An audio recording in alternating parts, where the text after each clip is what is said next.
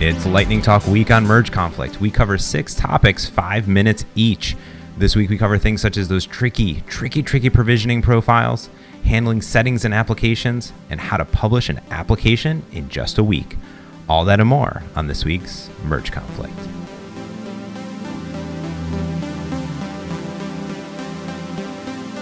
Frank, I am so, so excited this week. Episode 40 of Merge Conflict. Are you ready for this?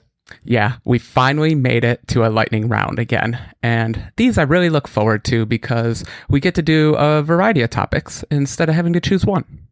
Yeah, and if you're a, regular listener, like you said, there's usually one topic. We dive into it for sometimes 30 minutes, sometimes 55 minutes, whatever we're up to. But lightning talks are awesome because we have a huge list of topics that we want to talk about here on Merge Conflict, and we just don't have time sometimes, or sometimes those topics we can cover in a few minutes. So what we're going to do this week and every 10th episode, that's why I love it so much, is we decided when we first started doing this to do it every 10th episode, lightning talks, six topics, lightning fast, five minutes each. And a lot of these are from you, our listeners. So you can tweet at us. We tweet out often and we want to know what you want to hear on the podcast. So a lot of these are from you, your questions, your comments when you go to mergeconflict.fm. You can mail in, you can tweet at us, you can just leave a comment and we will cover them all here on Merge Conflict. I'm so excited. Oh my goodness. We have some good ones today. Yeah. And if you ever do like one of these lightning topics and want us to do a whole episode, let us know that too, because sometimes we like to do the ones we're not just quite sure about here too. yes. And I will say we're going to kick it off right away. And this is the number one question I get asked over and over and over again for the last six years, which is what type of machine should I buy for development? Aye, aye. Are we gonna give Are we gonna give hardware advice? This is a little crazy. Got to get. I, I figured, should should. It's a very powerful word. That word should. Here's my recommendation, Frank. All the gigs of RAM, all the hard drive space, all of it. You need a Kaby Lake i7. I think they're on the what 7700 rounds right now. So you need the absolute newest processor. Uh, you need at least 32 gigabytes of RAM.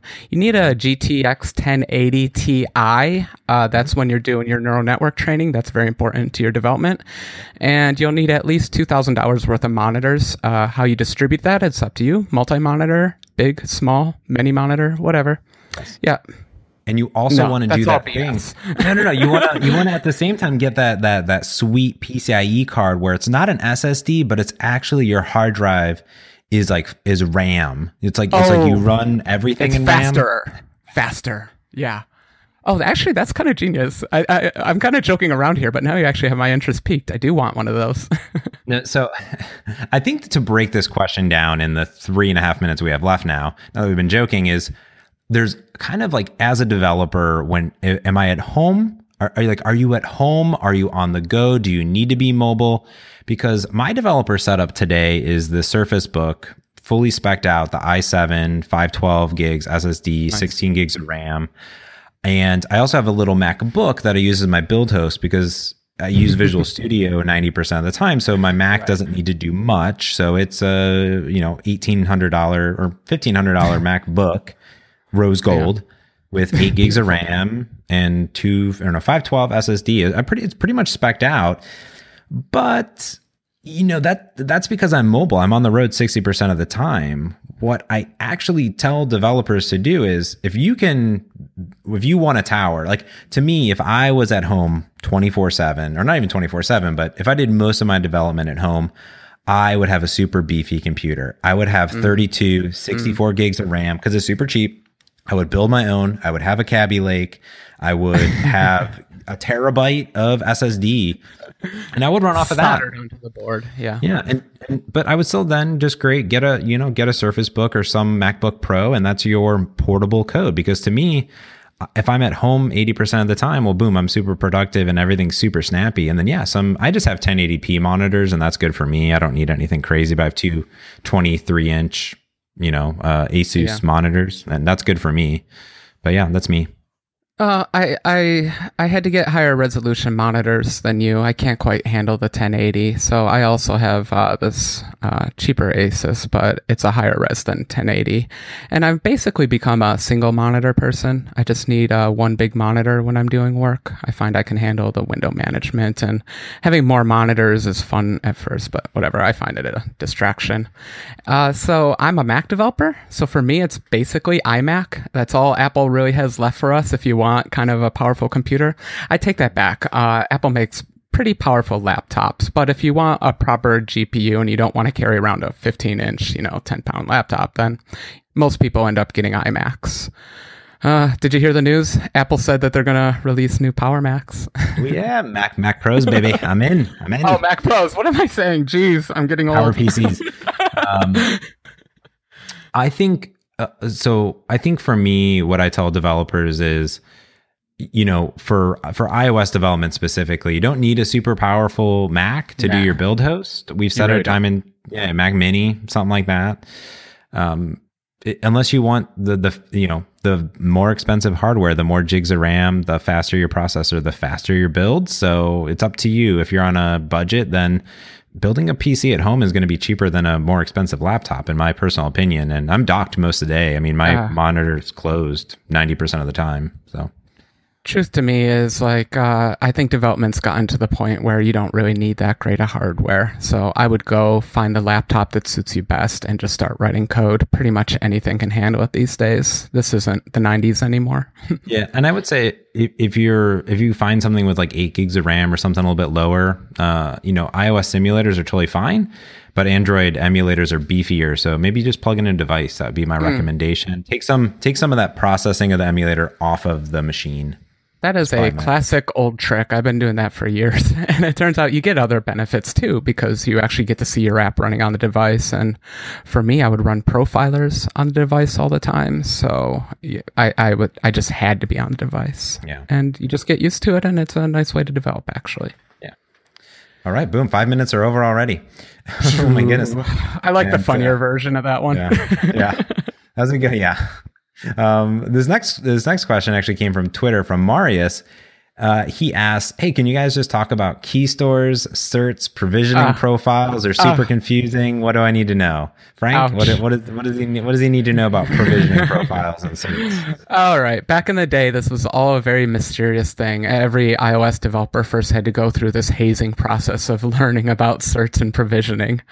But the the concept's really simple, and that is, uh, Apple doesn't want you deploying your apps onto any device that they don't know about or that you control, something along those lines.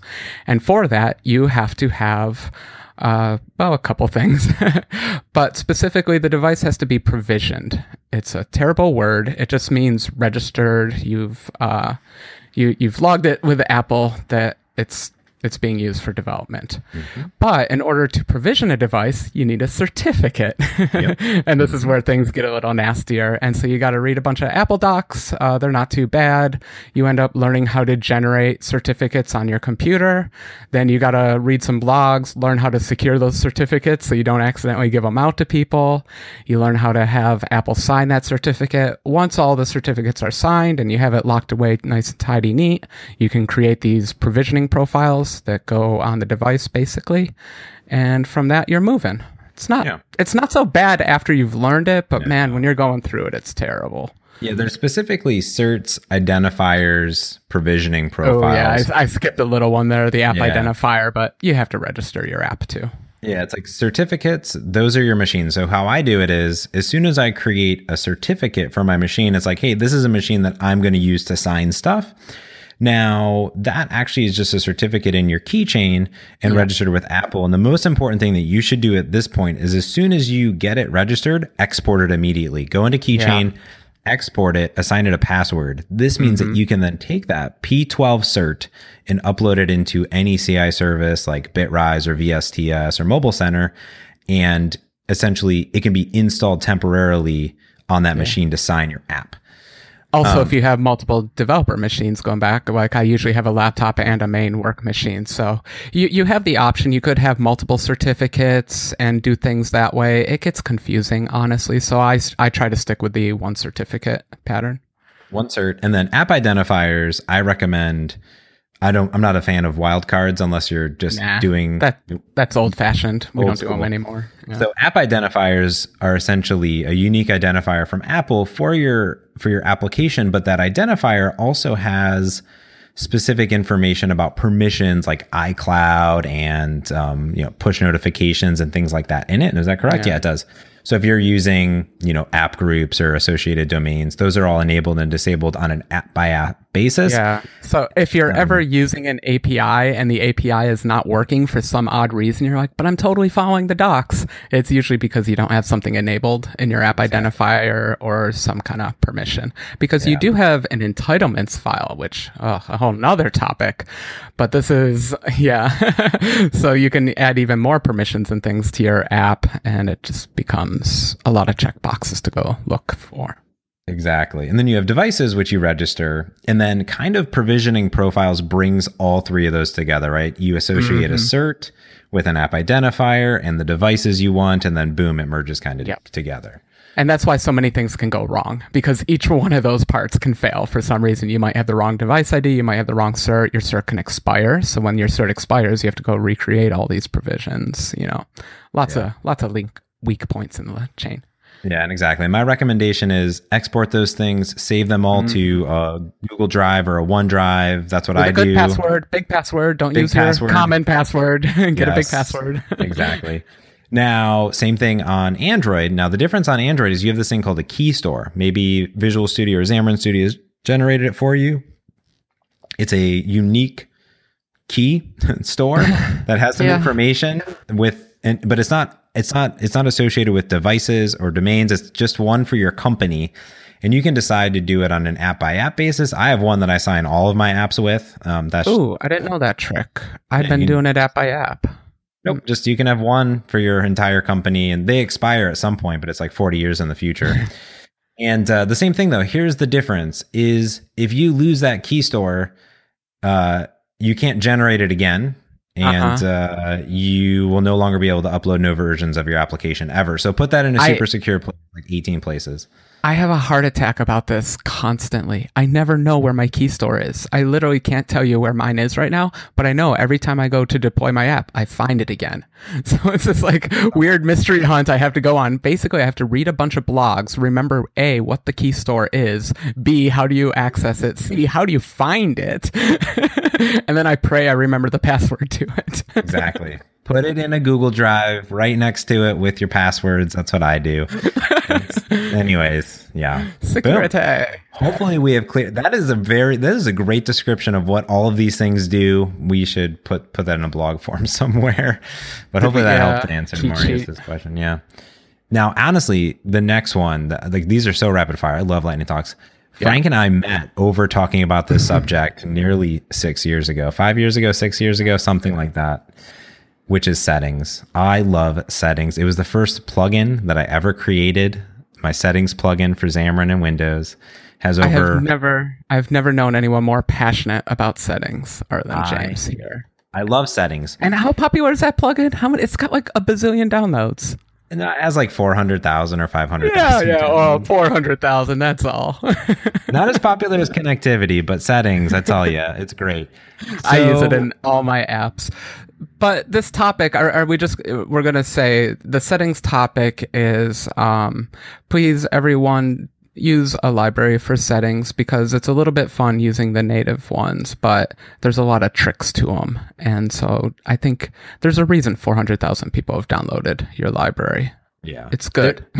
Yeah, and there's so th- this settings honestly is kind of generic, but the question is like how many options or settings do you put in your application? How do you store those settings? And what happens when like you outgrow your settings? Like actually you want to store some, you know, additional, you know, like a class of data. yeah. And I'm a big fan of giving my users less options in their app, just kind of tell them how to use their app. If you fall into that mindset of, oh, I'm going to add an option for this and add an option for that, then you have like a whole combo row of every single checkbox ever. Mm-hmm. So when you're getting user feedback, i think that when you're developing an app, just adding a checkbox into your options isn't always a good thing. The defaults, remember, are what about 95 or 99% of all your users will use, and half the time they'll never go to the settings screen. So be aware of that, right? And then adding Yeah. a feature via a feature flag for one person, you think about your maintainability of that setting in the long run. Yeah. I, I take a look at Overcast, which is one of my um, favorite podcasting applications, and the newest versions of of that version and and there's podcasts that they've d- uh, done on it and it's interesting the, the removal of some of the stuff and you know he's talked to this specifically the the less to maintain these less if checks in your code Yeah. just create more maintainable code so to me if you are going to save some stuff go by the platform specific like only store you know very um, simple data structures such as integers and doubles and floats and date times or something and that's what I do. And I, you know, put use them in my settings plugin, which does shared preferences, NS user defaults, isolated storage, things like that. That's how I do it. Maybe you'll complain. Yeah, I, I'm going to disagree a tiny bit on a few things. I think um, overall, I totally agree. Apps with settings, settings are kind of failures. What did Joel Spolsky say? Uh, every setting is a debate that the dev team failed to resolve, something Oh, like that. good. Yeah. that's true. Yeah, but you also get, as an app matures, you also get what you just said, the one-offs. A very passionate user emails you and you're like, oh, I can totally do that. I'll make you a one-off setting. So I totally agree. Getting control of those is A, difficult, but you have to. You don't want to keep bloating that screen. But I'm going to go on a flip side here. And those are the user defined settings or the user bubbled up ones, the ones that you build a UI that the user can actually change. Mm-hmm. But I think that you should really use settings all over your app just for easy tweaking. It's nice to have all your big constants, like maybe even color theme stuff, uh, timers, how long this should go for, how long that should go for.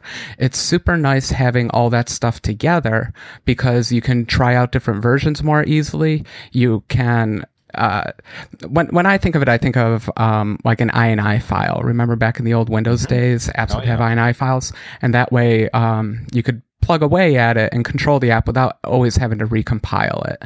And so I just like the idea of having a lot of settings because you're going to have these constants all throughout your code. You're, you're going to have to put them someplace. And so some of us call it like config.cs or theme.cs, you know, something silly like that. But really, it's just a bunch of little configurable, tweakable things. And you don't have to bubble them up, but, you know, still make them a setting.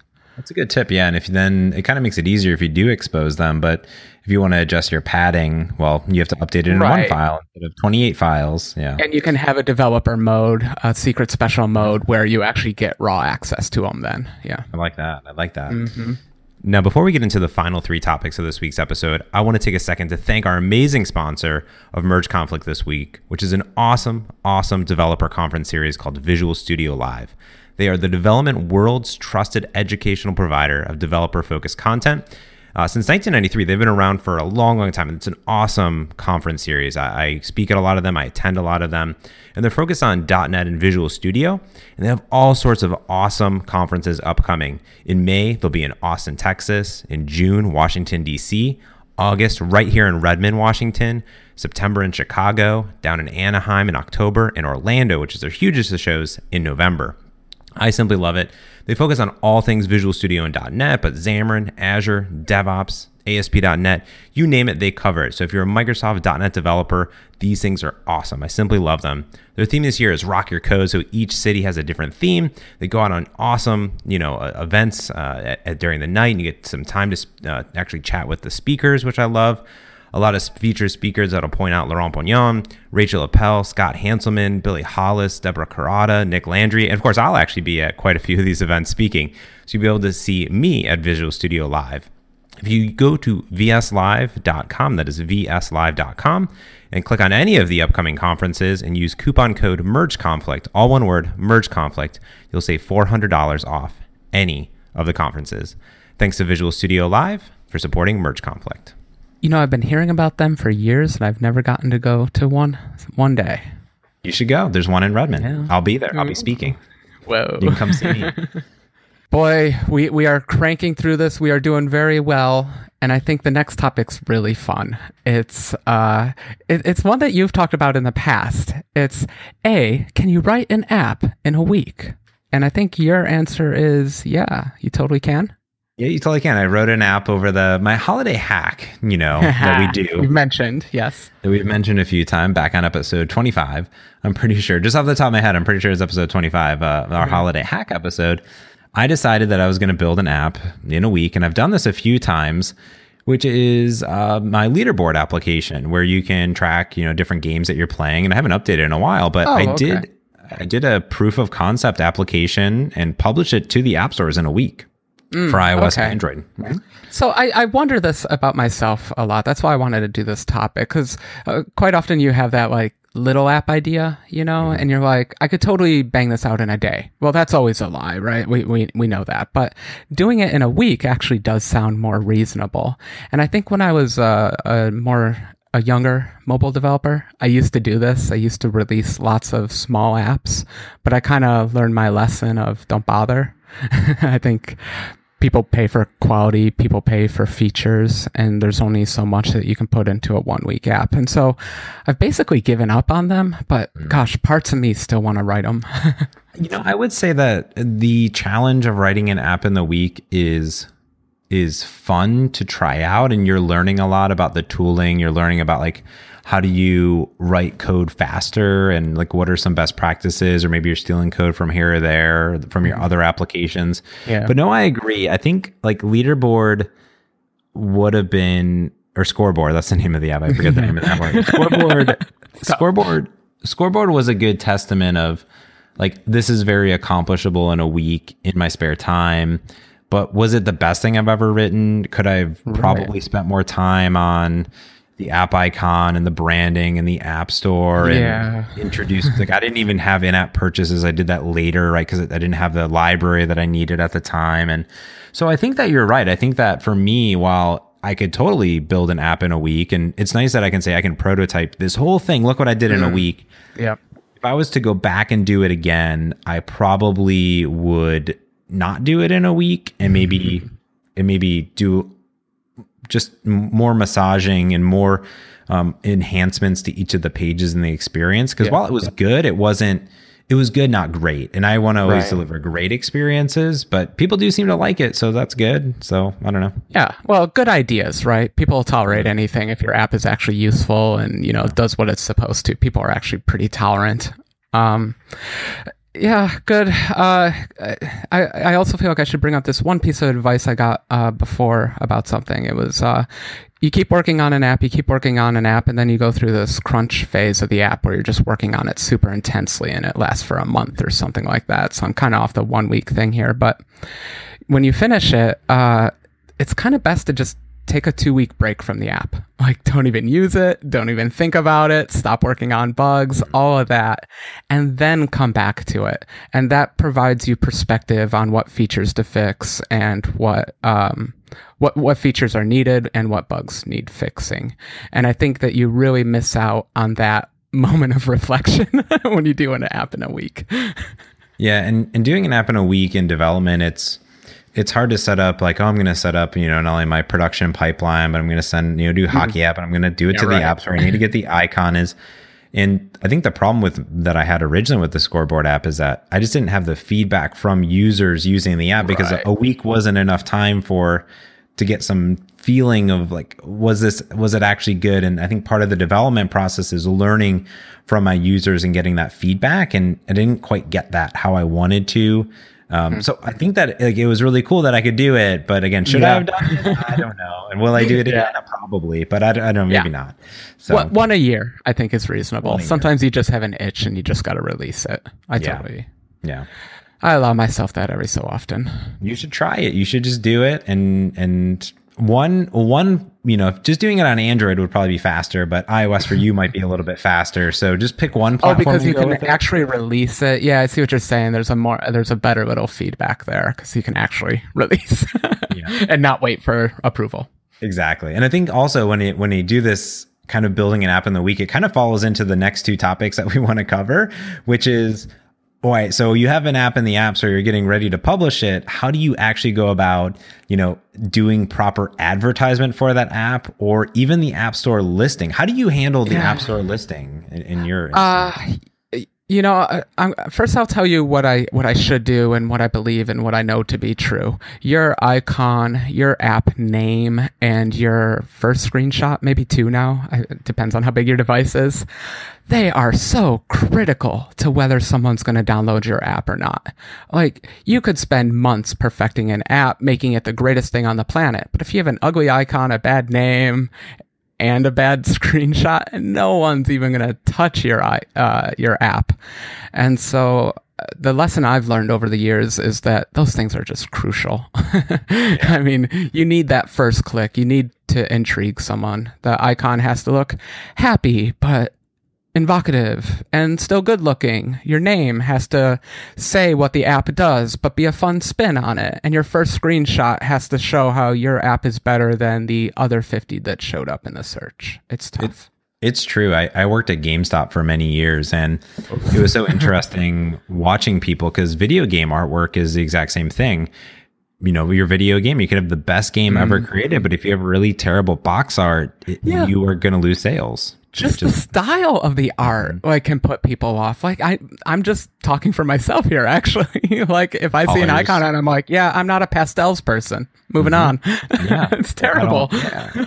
And there's some apps that'll get away with it because they're just so massively big, which is like your Facebooks and your Instagram of the world. Oh well, sure. But they're but, not. I mean, they're not competing like we're competing in the App Store for users. You know, they already have the users. So for us, it really is. This is our this is our time to make a splash in our first impression, and that impression, first impression, they're swiping right or swiping left. You know, and that's yeah. it. Boom.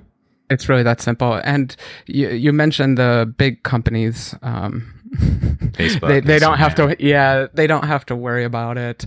Mm, I don't know. They did they it one time, but they should. I don't know. You, you really got me conflicted feeling. I'm, I'm, maybe just stuttering. I don't even know what to say. Yeah. I, I don't Good know. For I them. I, yeah. I mean, if I scroll through my phone, like there's some apps. I mean, that I'm just like, man, they could do such a better job with their app icon, even though they're so big. You know, even the Netflix app icon, not that great. Well, we're talking we're talking about organic sales here, where you're just you're trying to get people who are just casually looking for an app. Hopefully, what I've found is if you're going to have a success app, it's almost always done by word of mouth and direct links with blogs. Your organic long tail sales aren't always that hot. But I know if you are in a highly competitive area, you have competition, then you yeah. better look good.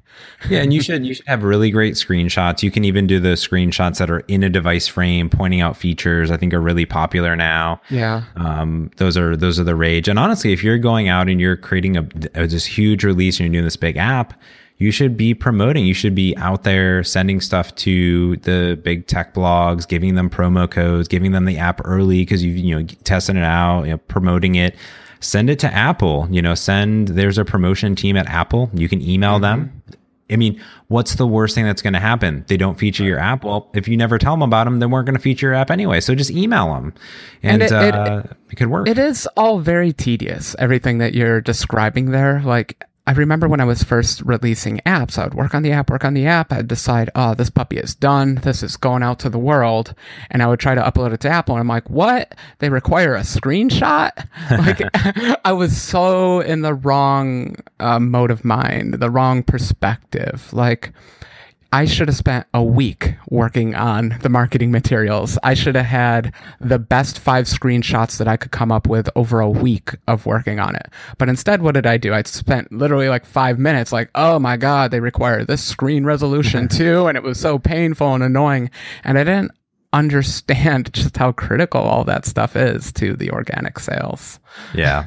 If you're doing Android screenshots, um, maybe make sure that you clear off all of your notifications before. Just saying. Pro tip. Pro tip. Pro tip. That looks really. And ideally, you're going to put those into Photoshop or yeah. into Sketch or something, and really make your app shine. Not that you're you're you're making your app fake, but like even just the status bar, you know, showing the same date, time, and all of them, some iconic thing. I don't know. Yeah. That's just me. Uh, so if, if you record off the device, Apple will already do that for you if you uh, uh, record off of QuickTime and do that. There used to be a thing in the past where people were really snooty and they're like, all your screenshots should come off of real devices. But nowadays, there are so many form factors and everything. I actually recommend, well, ideally automating it, to be honest, figuring yeah. out the right points in your app that need screenshots. That way you can refresh your screenshots anytime and then just do redo artwork over them or something like that. But at, yeah, at least just use the simulator. Don't don't overfret about it. No one's gonna care if you're using the simulator when they're judging your app. and, and now once you have your app in the app store for our final topic already is how do you actually get those oh so important five star reviews? and this actually is not just for mobile applications, but also for podcasts. So if anyone wants to go to iTunes and leave a five star review, that'd be great for the merge Please conflict. Do. It really helps us. and it's so weird because those ratings, whether it's a podcast, whether it's a book, whether it's anything, that again is literally your first impression. Because what do your users see? They see the app mm-hmm. name, the icon, maybe a screenshot, but they see that oh so important review yeah. score with how many reviews there are.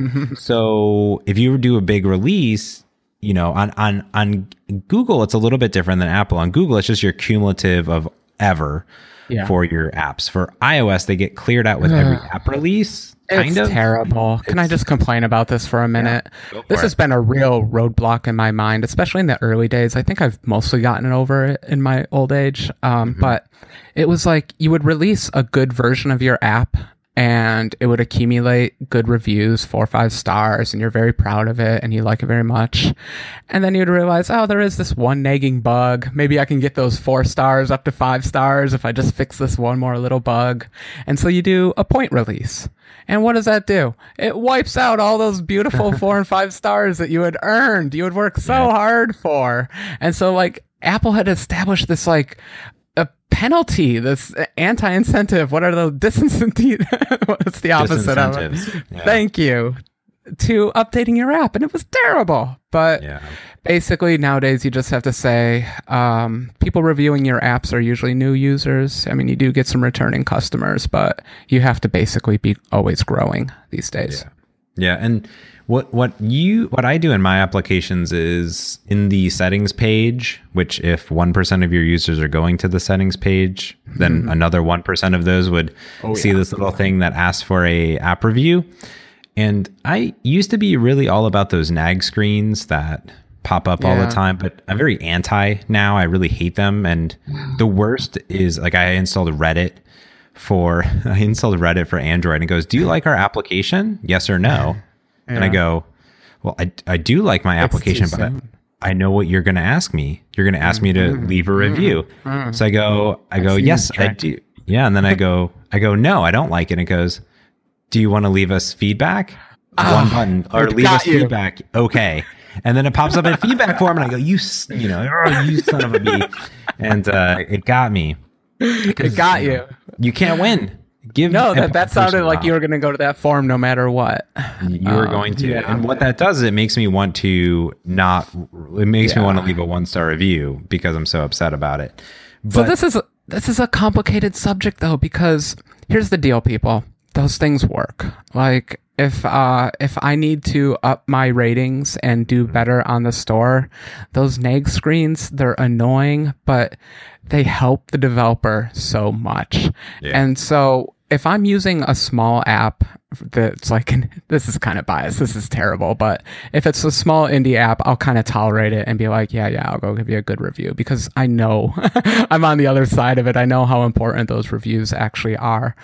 But when Facebook or Instagram does it, my God, I want to smash them. Like, what do you guys care? You have a monopoly. No one else is using any other app. Get over yourselves. Yeah. And the worst is, I mean, if you're going to put this into your application, I used to do it where I used to use this like uh, control called iRate, and there's another one on another on, a, on Android. But what mm-hmm. you can do is you can have settings to say only show this pop up after 30 days or after mm-hmm. they've used the application for 45 times. And I did yeah. that in Meet, Meetup Manager originally, and I had some really bad bugs on iOS for a while, some OAuth issues, mm. and I fixed them. And I'm like, oh, I need some bigger, some more ratings. So I put that in the app, and I said, you yeah. know, the user's been using it for 30 days. They obviously like it or tolerate the app. Yeah. Mm-hmm. And they've used it for more than 45 times. And okay, go ahead and actually pop up this dialog box, you know, and oh, that seemed to work well. Yeah. So uh, what's happened in the new new present future is that Apple Apple has standardized that dialog box. Uh, and maybe I should go back for a moment and say uh, there were other tricks than what you just said. Uh, basically, you want to present that dialog box when the user's in a good mood. So, uh, coming up with times in your app when like they've successfully completed an action, or if they're just sitting there, uh, figuring out the right time to place it. But it might not just be have they launched your app 45 times. It might be have they done some operation successfully 45 times, and then Yeah. you know ah this is going to be a positive reviewer. So it's kind of a it's a game. It's a terrible game, but yeah, it's the world. I love That it. said, that said, Apple's saying none more, no more of your games. We are going to standardize the dialogue, and we will choose because we are Apple when to present this dialogue. Yeah.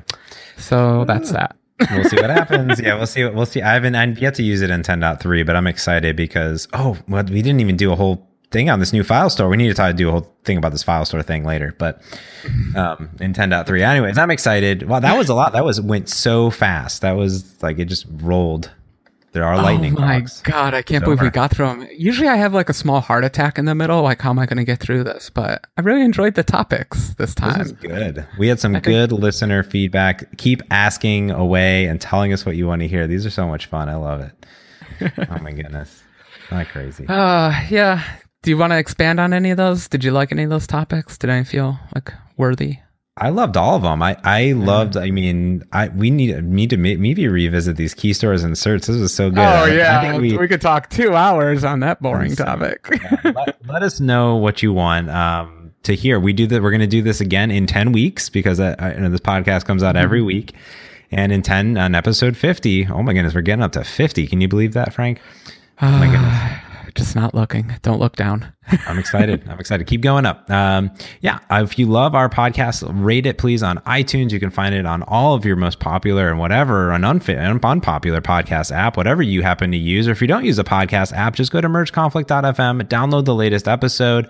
Tell one or two coworkers how much you love Merge Conflict. We would love you forever. Please submit uh, what you want to hear and give us your feedback. There's a little uh, contact uh, form on the website, and boom, you're good to go. I don't know. Anything else you wanted to highlight on there, Frank? Oh no, I just enjoy. I enjoyed it whenever we receive a message. A little highlight of the day. So keep Absolutely. coming. Yep. And if you like that uh, listener feedback that we've been doing, just send in your questions and we'll love to have you on the podcast to talk about it. Um, or we'll talk about it on the podcast. I know we've never had a guest yet. I don't know, maybe one day. We'll see. We'll see. We'll see. Anyways, this has been Merge Conflict. I'm James Montemagno. And I'm Frank Krueger. Thanks for listening. Peace.